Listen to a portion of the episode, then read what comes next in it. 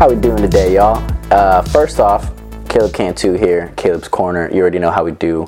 Secondly, Merry Christmas and a Happy New Year. I haven't seen you guys since 2020. Well, guess what? It's 2021 and we got a lot of things coming for you. We got big things coming. I'm going to get to those a little bit later, right? But right now, I'm going to go ahead and get into what I came to talk about today. Today's episodes are going to be about the Karate Kid series.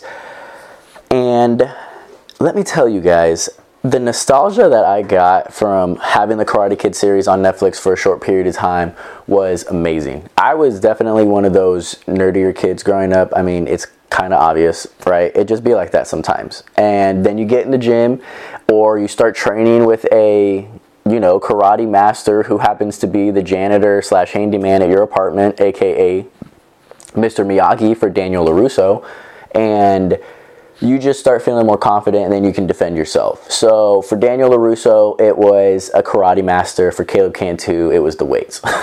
but the Karate Kid was awesome because Pat Morita, the person who played Mr. Miyagi, was such a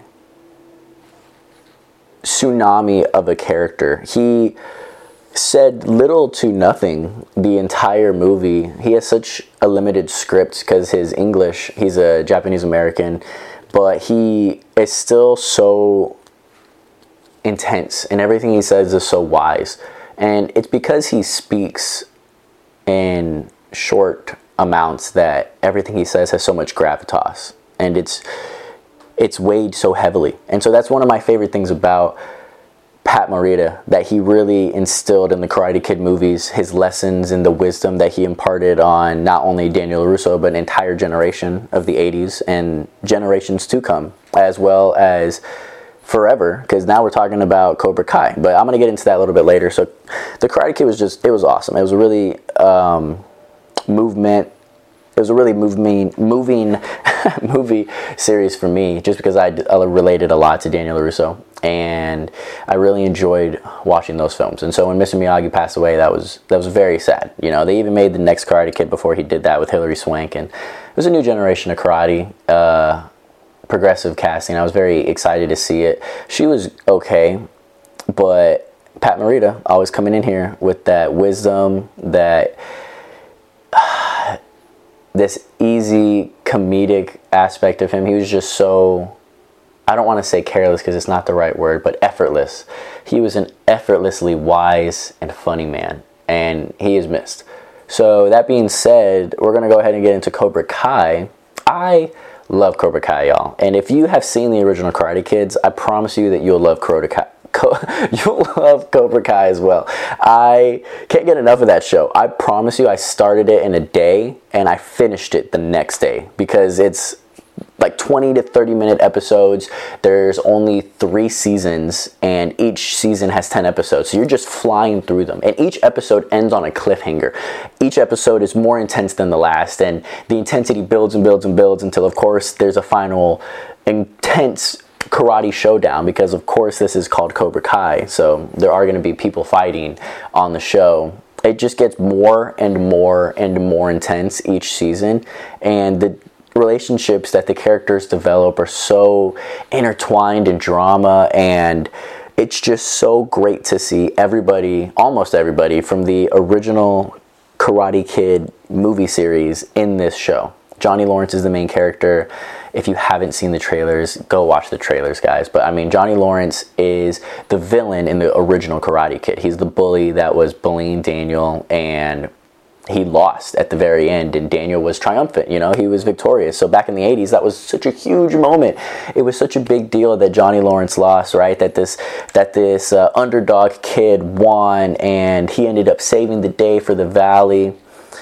We all thought that was a great thing in this show you really see like how that moment had shaped johnny's life and how it changed him to be this really dark and just depressed character. And everything he does is so hopeless. And he lives his life day to day completely messed up. And he finally comes to a point where he says enough is enough. And it's so funny because the parallels between the show and the movie are so good. How Johnny finds a student at his apartment complex, the same way that Daniel LaRusso found a teacher at his apartment complex. And Johnny is now poor as like dirt. You know, his apartment complex is completely trash.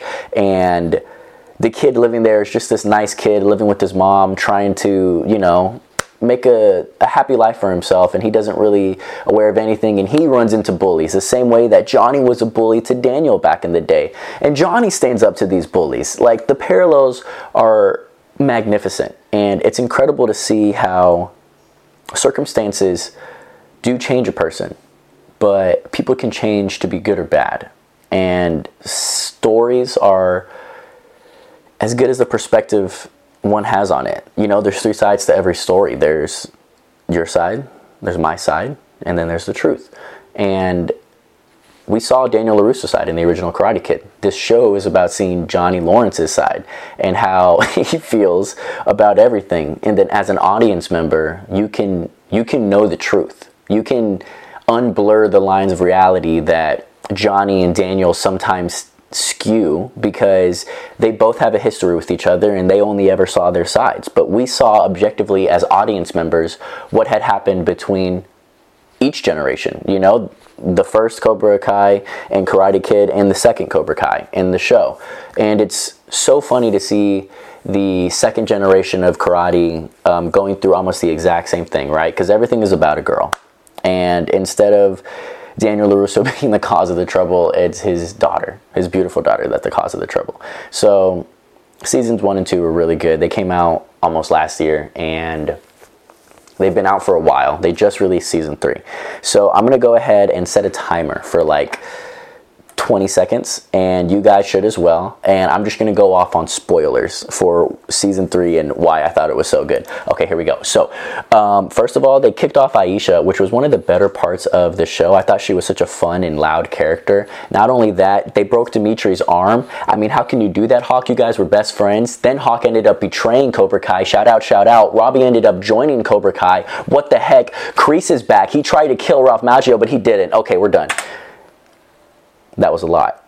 I know, I'm sorry, but we had to get it in. We had to get it in. So now that the spoilers are done, if you haven't seen the show, go watch the show. I promise you, you'll get hooked and you'll just fall in love, especially if you've seen the old Karate Kids. If you haven't, it's not like the nostalgia won't be there. They show you flashbacks. It's it's a good show regardless, but if you have seen it, it's awesome. It's a show that you can watch with your parents too, you know, or your grandchildren if whoever's watching this. It's it's about connecting generations, and that's another reason about what makes it so good.